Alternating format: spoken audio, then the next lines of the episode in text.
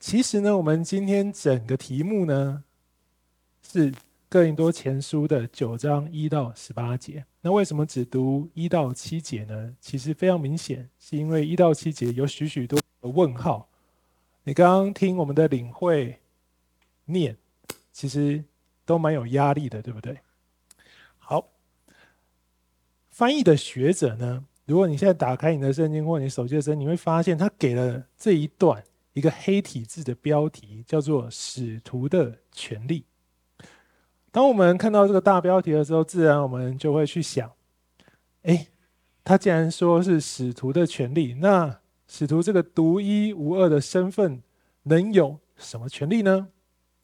虽然我们刚刚所读的信息经文，他用了许多的反诘句，也就是那个疑问号句哈，但是这权利是什么，也不难理解。简单来说，就是保罗说他身为传道人，他有资格、有权利可以领取教会给他物质上的供给，他理所当然呢可以用这些奉献来支持运作他的生活，或是推动他的事工。好，但是这个结论呢，或你看见的这个权利呢，跟这个场地里面大概百分之九十八的人都没有什么太大的关系，对不对？除非。你现在每一个人突然都蒙召，决定要走上全职全时间的服事，决定要像保罗看齐，像周牧师啊，跟我一样要成为传道人。不然，其实你没有什么可能，或你也没有需要靠弟兄姐妹的奉献过活，对不对？好，对吧？还是你们其实已经都蒙召了，只是没有要告诉我，没有嘛？好，所以你没有要用啊，你没有要用教会的奉献，你也没有要用弟兄姐妹的奉献。所以这一段经文很容易转换成另外一个角度，也就是从听道者的角色、奉献产生者的角度来理解这整段的教导。所以很容易就衍生出这另外一面的结论，就是说啊，那这样好了，你们大家都没有蒙招，你们都是奉献的生产者，可以。那你们就要知道，奉献要有正确的心态啊！你不要让全职侍奉者为日常的生活需要挂心，你也不要为自己所奉献的供给就把你视作是那个给侍奉者的薪水酬劳啊！你的奉献，你人就要当做给上帝的奉献。你的奉献呢，是为了让神的事工没有后顾之忧。好，这可能你也听过，对不对？大部分你翻几本解经书，就有一本会告诉你这个结论。我是抄下来告诉你的。但其实仔细看下来，这个衍生出来的解释呢，并不是保罗在哥林多前书第九章要传递的信息。他并没有要说奉献的使用，因为奉献的使用其实很单纯，非常单纯。这第哥林多前书九章有提到啊，他在第九节说。这是摩西律法允许，然后十四节说主耶稣也是如此吩咐的，要传福音的人靠着福音养生。所以老实说了，如果你们真的相信摩西的律法，你也接受主耶稣的话语，那其实答案很清楚啊，是一个相当明确、没有什么讨论余地的教导，对不对？你相信你就要奉献嘛。摩西这样说啊，主耶稣也这样说啊。那如果啊，如果如果你不相信摩西的律法，你也不接受主耶稣的话语，那你想想，你会想要奉献吗？教会在收奉献的时候，大多都有一句提醒，就是如果你是第一次来到教会呢，如果你还没有理解奉献对你自己信仰生活的意义，那就请你。不要奉献，然后不要有压力哦，你不要勉强，因为奉献呢要心甘情愿的乐意。保罗呢在哥林多后书的九章七节说嘛，个人要随心所愿，不要为难，不要勉强，因为神爱乐捐的人。好，奉献的道理很简单，摩西、耶稣、保罗已经说的既明确。又单纯，没有什么空间解释它。好，身为一个基督徒，有信心的我们，然后我们当然说，我们也乐意奉献嘛。OK，好，那如果是这样，今天的讲到就应该要结束了嘛，对不对？乐意奉献啊，就很简单，你相不相信主主耶稣嘛？你接不接受摩西的律法？你相不相信保罗说的啊？你都相信，那那你就奉献嘛。然后呢？好，就下台吗？但不好意思、哦，你们可能要失望了，因为十二节九章十二节的下半段到十八节，保罗却说，身为使徒的他有这个权利拿奉献，但他不要。哎。他不用哎、他他他先花了很长的篇幅跟你说应该要奉献，我可以用奉献，然后最后跟你说我不要，这哪招啊？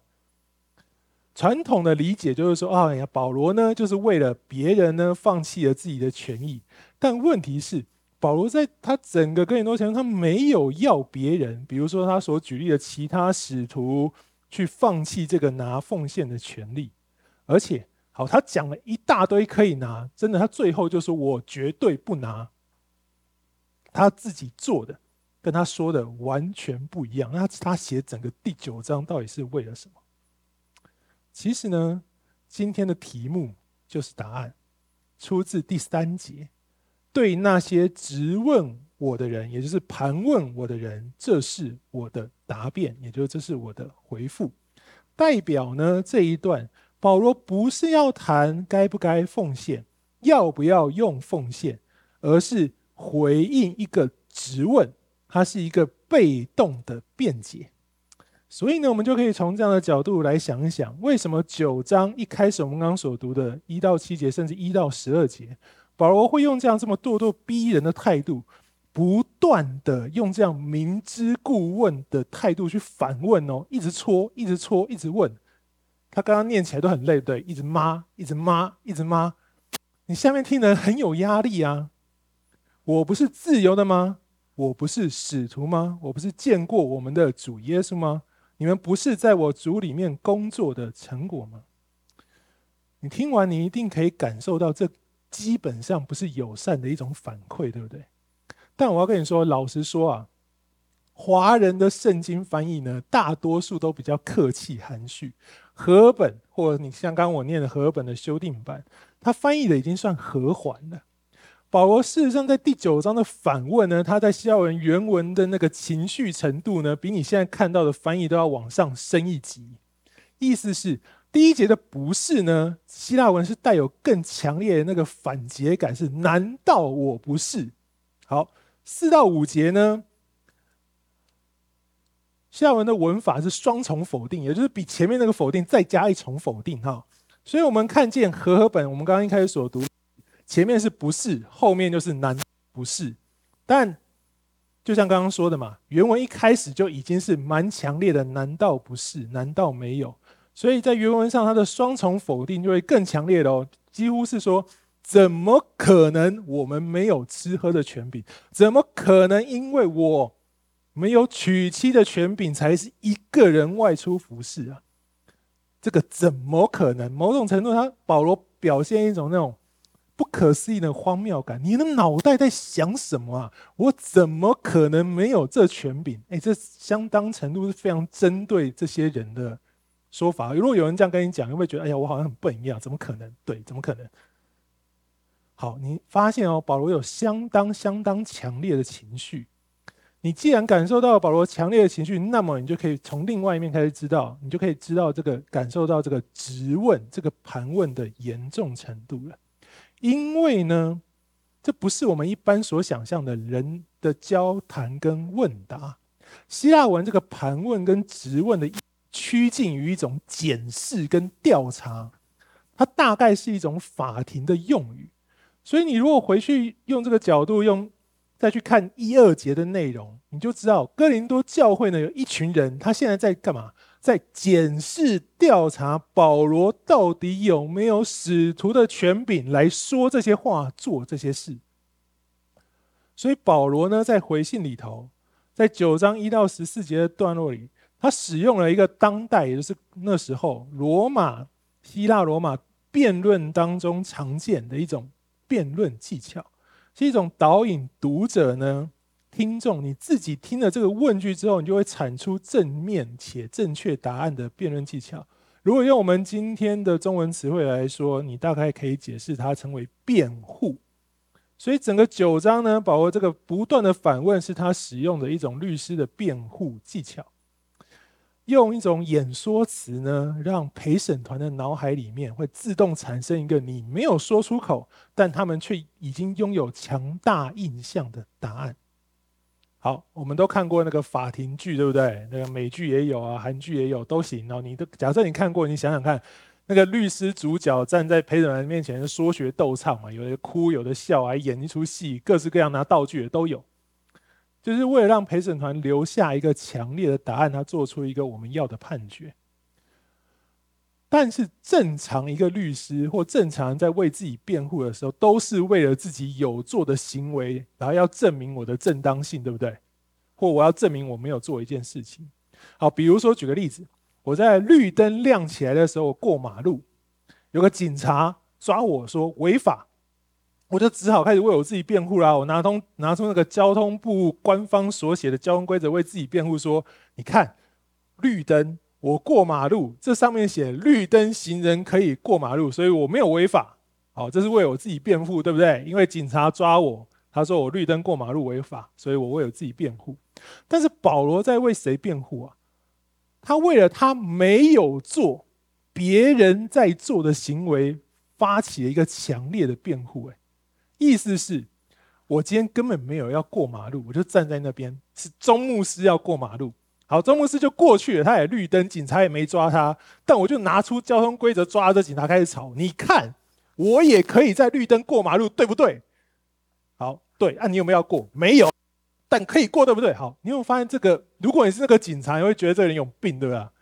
你没有要过马路，你也没违法，我也没抓你，你要跟我辩什么？哎，你看保罗做的就是这样的事情。哎，他有没有拿那个奉献？没有。他说可以拿，一定要拿，大家都要拿，但他不拿。你发现这九章给你一个非常非常奇怪的处境，那你觉得这保罗到底是在做什么？这个奇异的矛盾要怎么解释呢？你就得从整个八章到九章的文学脉络跟哥林多教会的环境来看呢。最关键的经文就是八章的十到十一节，他描述一个文化冲突。他说：“若有人见你这有知识的在偶像的庙里坐席，然后看见你的这个人呢，他的良心是软弱的，他岂不放胆去吃那祭过偶像的食物吗？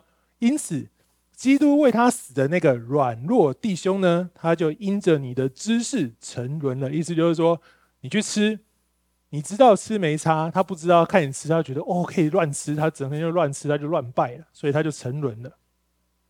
在当时的哥林多城里面呢，在偶像的庙里坐席呢，不只是。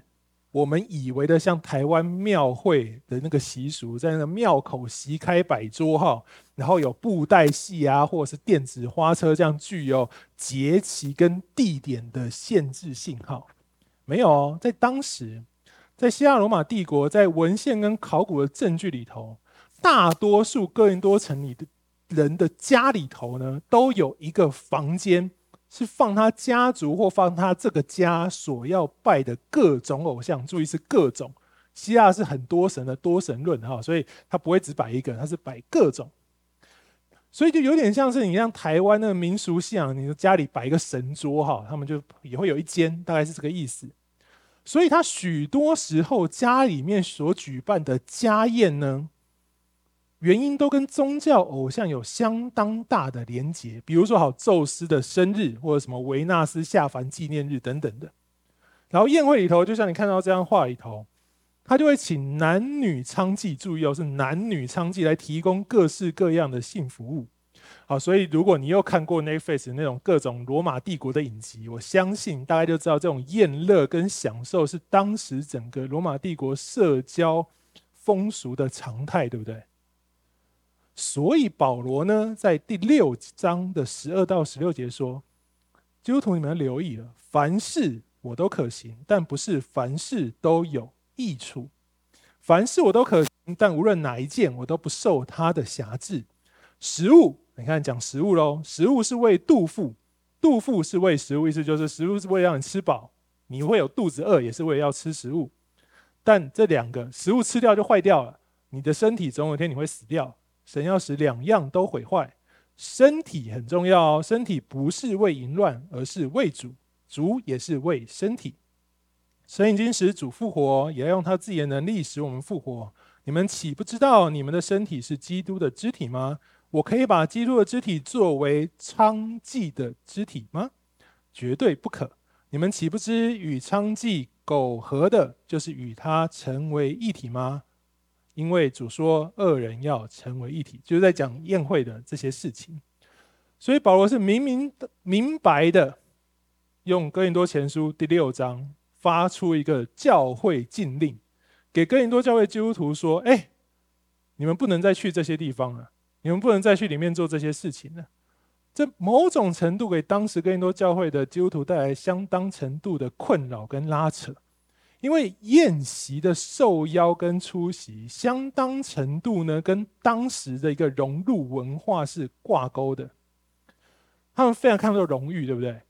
那时候的人荣誉很重要，你没有荣誉宁愿死，你如果被羞辱，你也宁愿去死。我一直邀你参加我的家宴，你一直拒绝我，你每次都拒绝我，你每次都拒绝出席这样的宴会，你就是看不起我。这通常就是造成关系破裂跟冲突的开端，而且保罗在第八章哦，明确的告诉哥林多教会是：虽然好你要去，你可以纵然你可以拒绝宴会上娼妓的淫行，好宴会上有拜过偶像的食物，不吃无损，吃也无益。这保罗用词哈，的确对你的身体、对你的信仰没有什么实质影响。但保罗在第八章说，基督徒呢，你要为着别人的益处，不要出席这样的宴会。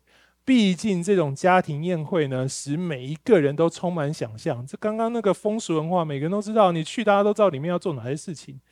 你实际上，你这个人有没有在这个家宴里头花天酒地？其其实是看其他人想不想相信呢？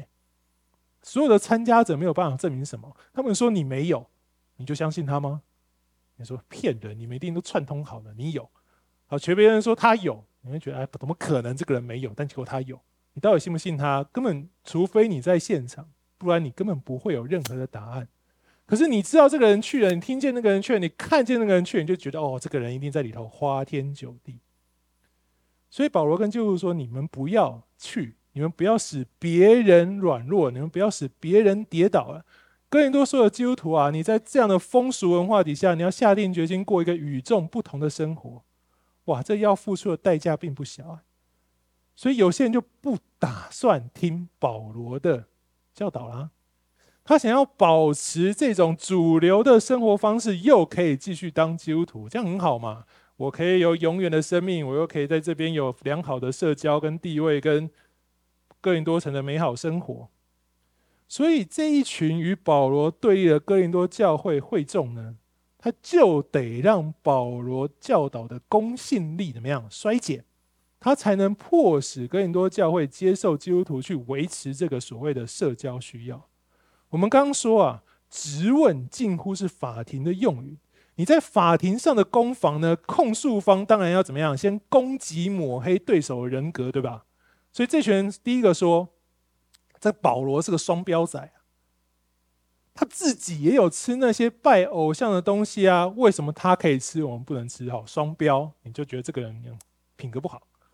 他再接着指出，保罗这个人，你看哦，他生活非常有争议，他的生活方式不符合其他使徒的样式啊，所以要用这种方式削减保罗话语的信仰权威性。他说：“你看哦，你看哦。”保罗没有像彼得一样有师母跟他一起服侍啊，就是因为他没有使徒的身份，他才不能带师母出门哦。有没有道理？你没看见他家师母吗？那个彼得那个磐石都有带啊，你这颗不是磐石，所以你没带，你不是使徒。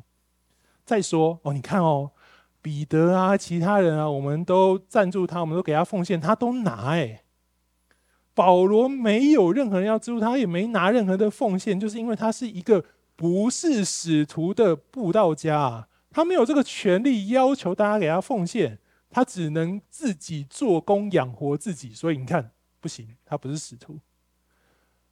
这三点呢，就是在你们所看到的哥林多前书之前，控方、控诉方所提出的罪状，透过保罗在那边其他的弟兄来告诉他，以及哥林多前书前面还有两封书信，大概就是在讲这些事情。所以保罗回信了，他用哥林多前书回信，他回信用反问，就是要所有人想起来，哎，你们想想好不好？我保罗啊，在大马色见到耶稣是有见证者的，这一切大家都知道。好，然后所有你们读到这封哥林多前书的人，你只要在我过去的教导跟帮助之下，你曾经领受圣灵，哎，弟兄姐妹啊。当时的领受圣灵不是开玩笑，是真实领受。你就是看见圣灵在他身上，他身上就是有圣灵的。你们如果因着我的教导领受了圣灵，有着圣灵的感动，那你就不可能可以否认我保罗是使徒啊！只有使徒可以让你有圣灵的感动嘛，可以让你有圣灵呢。所以如果你现在有，你曾经有，那你就只能相信我保罗有这样的权柄，是使徒，有这样的自由跟权利。所以保罗在讲一件事情，就是你们傻傻的，你们质疑我使徒的权柄，同时就是在质疑你自己的信仰，因为你开始用人的形象规矩在帮上帝的使徒做定义。所以保罗在九章的一到五节这第一个段落，他用非常强烈的措辞，要呈现的就是保罗是正正当当、毫不退缩的回应这些控诉方的抹黑与攻击。第六节，第六节的反节那个问句，他搬出了巴拿巴，原因是保罗跟巴拿巴他在分开传道之前，他们两者都是一起的，福音策略都是一样的，也就是他们两个人呢，旅行各处，都是尽可能靠着自己做工来传福音。那这个巴拿巴跟保罗不一样，保罗以前叫扫罗，这个巴拿巴可是一直都很有名的人啊，他是耶路撒冷差派出来的元老使徒啊。在使徒行传的九章，是这个巴拿巴为扫罗挂保证，教会才接纳这个过去逼迫基督徒的人。是巴拿巴把扫罗带去安提阿建立教会，才让整个罗马世界称呼来到教会的人是基督徒，因为那个教会非常的兴旺，那些人的见证非常令人稀奇。所以保罗举出这个有名的人，这个巴拿巴成为为自己行为。我们做工传福音的一个背书的证据。第七节进入到第七节那三个类比，哈，是保罗举出罗马世界生活的生活实例来佐证。当兵的人呢，你知道自己有权柄得到国家的供养；种葡萄的人呢，你知道自己有权柄可以吃劳碌所得的葡萄；养牛羊的人，你知道自己有权柄可以喝你牛羊所产出的奶。保罗说：“这你们都知道，这是你们的生活，这是人文自然的规矩，是常规。”他说：“但不不止如此哦。”第八节，他说：“摩西的律法在旧约也是这样说啊。”第八节、第九节强调牛啊，那头牛自己都有权柄在他劳碌中得到他想要的。所以保罗就开始问读者啊：“你觉得上帝挂念的是牛吗？哎，你觉得呢？上帝挂不挂念牛？”挂念吗？他上帝说，你要让牛有东西吃，到底上帝是挂念牛还是挂念你？好，保罗在第十节说是挂念人嘛？那为什么？好，的确是牛有得吃啊，但为着谁？牛为你工作，对不对？所以真正的目的是为了让你可以收获农作物，你要让牛活下去，平平安安、快快乐乐，让它吃得健康快乐，它可以帮你工作。得益处的人就是人，所以上帝这样说，摩西这样说，是为了让你可以有很好的收成。所以保罗在第十节说，这段经文是为着人说，意思是整个所有服饰最终的益处。保罗说，是教会弟兄姐妹的灵魂得救，神的圣道在他们心中结出圣灵的果子。如果这个最终的目标可以成就，那保罗跟其他使徒那些牛，啊，实际上使徒变成牛喽，在这一整个过程当中，要收取养生之物是合乎上帝真理跟心意的。而整个举例为什么要这样举例？关键就是规矩是不可以不给，只有这个只有这个条件，你不能不给，你一定要给，但是你要给几倍，是你的自由，你要给三倍、五倍、一百倍，随你。你让他自己选，想吃不吃也可以。也就是说，你只要没有规定不给，你都相符神的律法，剩下都是神给你的自由。你回头对照四到五节，你就知道保罗真正在说的是，使徒有依照所处环境决定自己吃不吃食物，甚至带妻子一同出入的自由跟权利。这是保罗的反问。也就是说，保罗有着使徒的身份跟权柄来决定怎么做。对弟兄姐妹的灵命有长进，他怎么做可以帮助福音传扬，使人在心中真正结出圣灵的果子？所以，亲爱的弟兄姐妹啊，宝宝在第九章的经历，整个只是为为我们证明一件事情：是你在这个世界想要传扬福音，你没有可能不被质问、不被控诉、不被检视跟调查。而如果你要传福音，你就有着为福音答辩跟辩护的义务跟责任，也就是你必须是福音的律师。弟兄姊妹啊，这个质问呢，在今天的二十一世纪，其实更为剧烈，对不对？因为现在比两千年前更民主啊，甚至人们都说：“哎，民主人权是普世价值。”意思是，人呢有权利来决定自己说什么、做什么是对的，而且只要多数人觉得对，有足够多人认同，事情就应该按着多数人的判断去行。你把刚刚这个民主的概念套上哥林多教会的问题，你觉得会有什么样的发展？好，那个小明，那个小明认为。你要成为一个使徒，要每天进食，我才觉得这像一个使徒。对面那个小美说：“不行，我觉得使徒要让我看得见，那个讲台太高，我觉得使徒一定要长到一百八十公分以上才可以称为使徒。”好，哪个意见可以成为你认定使徒的标准？民主的方式是什么？啊，投票嘛，这个哪个意见人比较多，我们就采行哪一个意见成为认定使徒的标准，对不对？好，你投大家觉得进食的是使徒，那就是进食的啊；大家觉得要长一百八才是使徒，那就是长一百八的。你会发现，这就是哥林多教会在认定保罗使徒权柄的做法。我们这一群人不太承认诶，我们这一群人觉得你不太像诶，而且我发现我们这一群人越来越多。保罗，你现在好好的解释一下，我们觉得你不是使徒。好，再下一个，刚刚所说的那个。禁止社交宴乐的信仰禁令，哥林多教会事实上已经完全用一个民主模式想要抗拒了。多数人认为可以，那如果是保罗现在是少数服从多数，你觉得会是什么结果？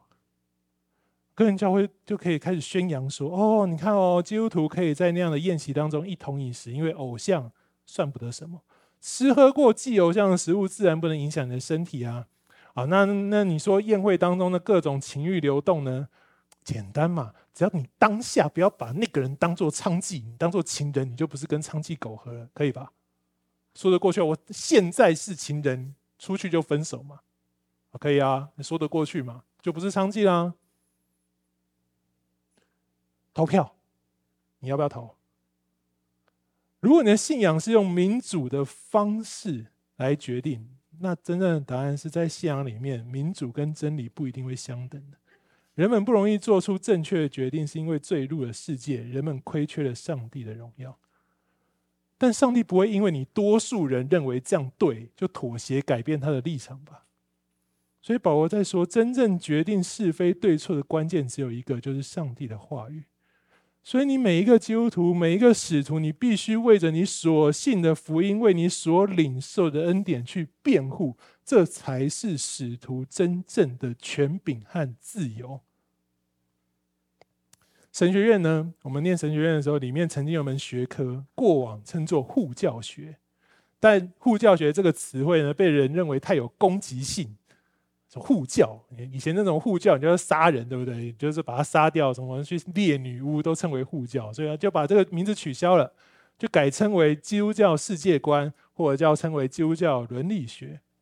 这门学科主要就是探讨如人如何在世界跟信仰两者间那个剪不断理还乱的关系当中，帮助人正确认识上帝。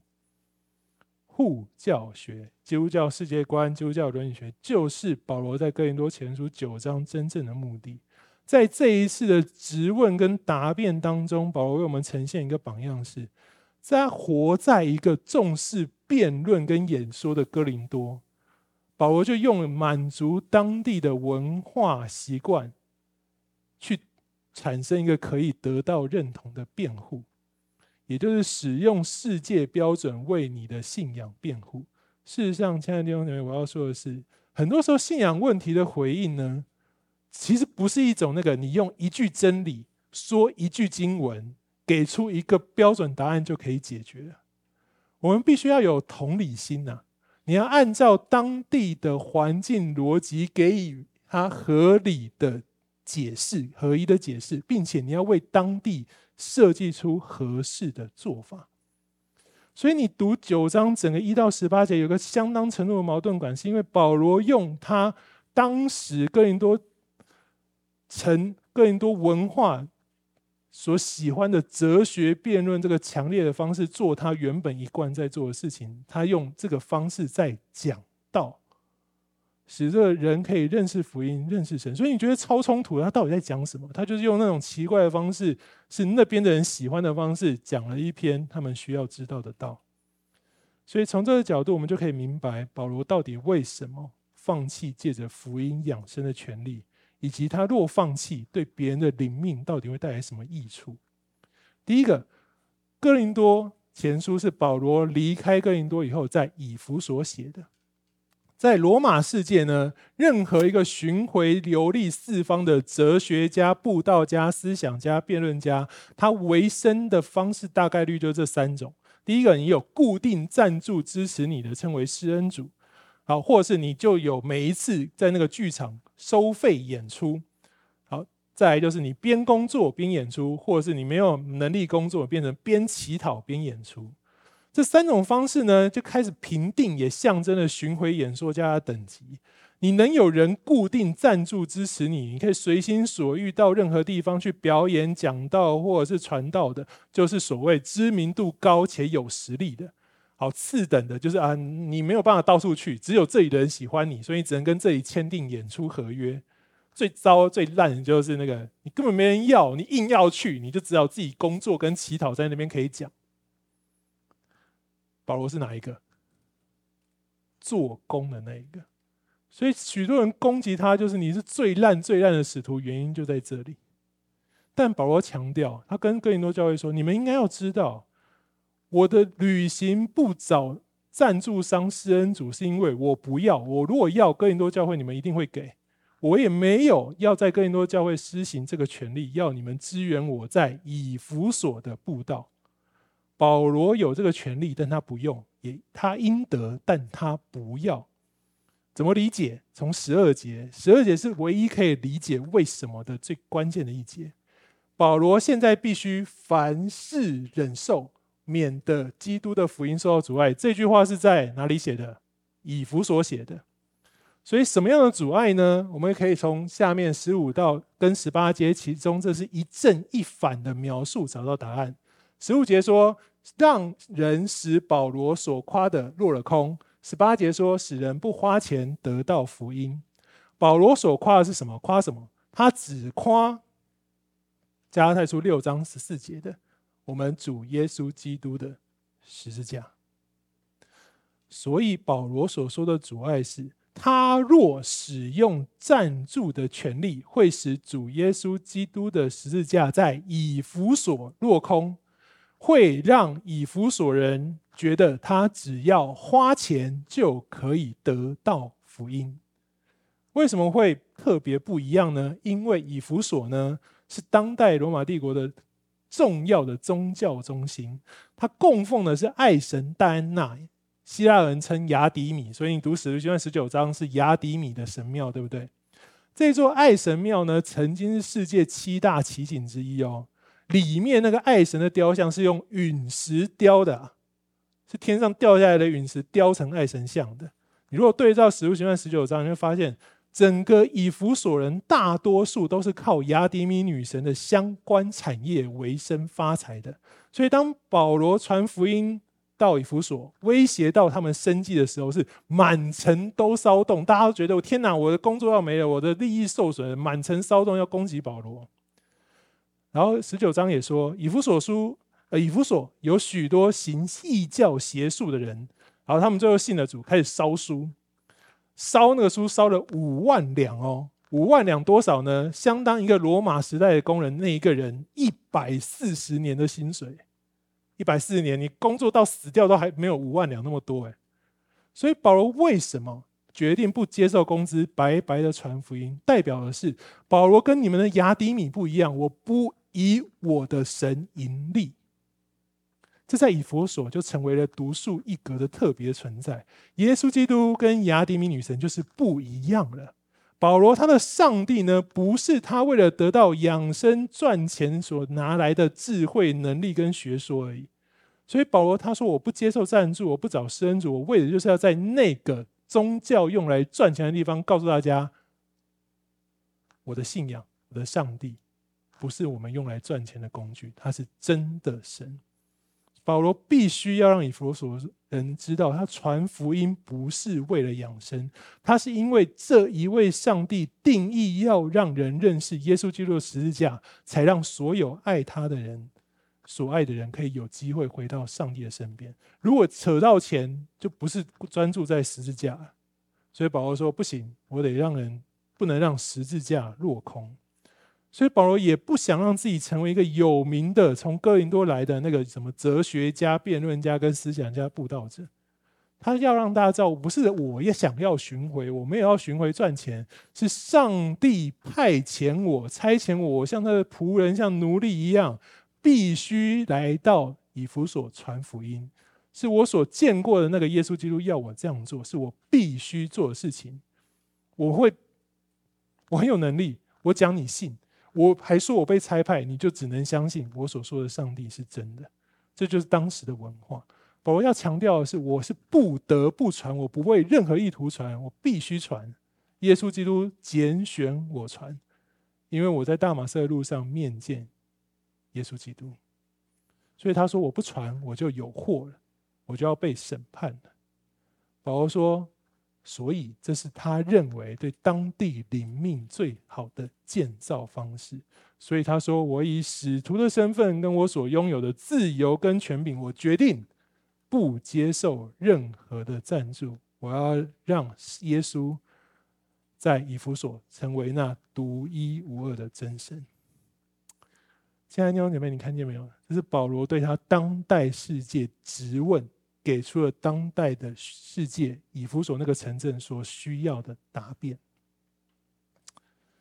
九章的一到十八节是专属保罗的辩护，所以我们看见他举的例例子完全是针对他自己，所以不代表我们也需要今天用这种方式为福音辩护，不代表我们需要用这样的方式来看待使徒的恩赐。更多十三章就有说嘛，今日仍有使徒的恩赐啊。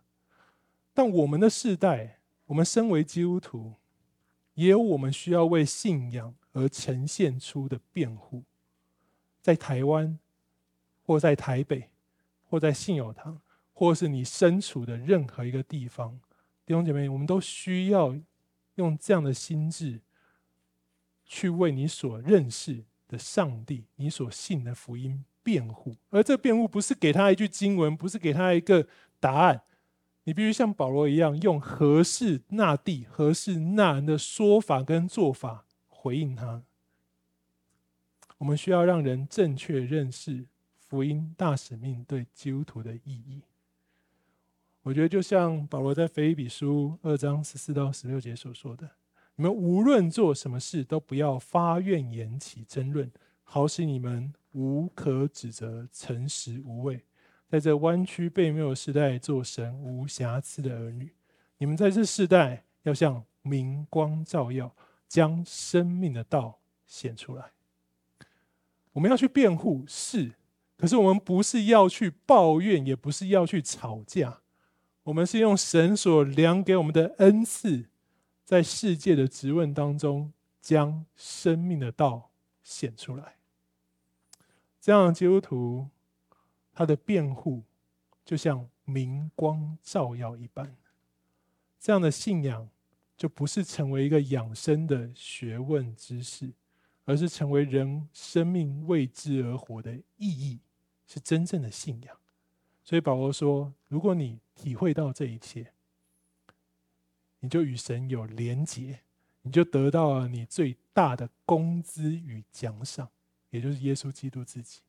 你真实的认识神，你真实认识的福音，你知道你有永生的盼望，你知道你做这些事情会得神的悦纳，你在天上有那人所夺不去的财宝。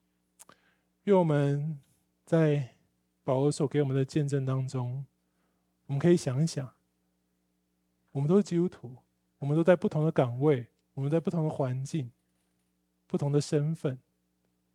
你有没有机会为你所信的、为你所认识的这位上帝——耶稣基督十字架，好好的辩护一番呢？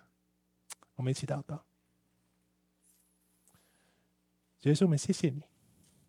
你在许久以前，就我们摆下了这美好的见证。主啊，我们这个时代是个民主的时代，我们认为多数的意见是真正的意见。主啊，求你使我们像跟保罗一样，我们定睛在主你话语上，我们知道真理只在主的话语之中。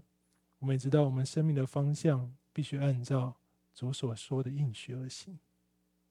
求主帮助我们，让我们在这中间的拉扯、挣扎，我们有圣灵的帮助，能够明白主所托付我们的使命与任务，使我们无论说什么、做什么，主啊，我们真的都如保罗所说的，像明光照耀，将生命的道显在。我们所生活的地方，谢谢主，祷告奉靠主耶稣基督的名求，阿门。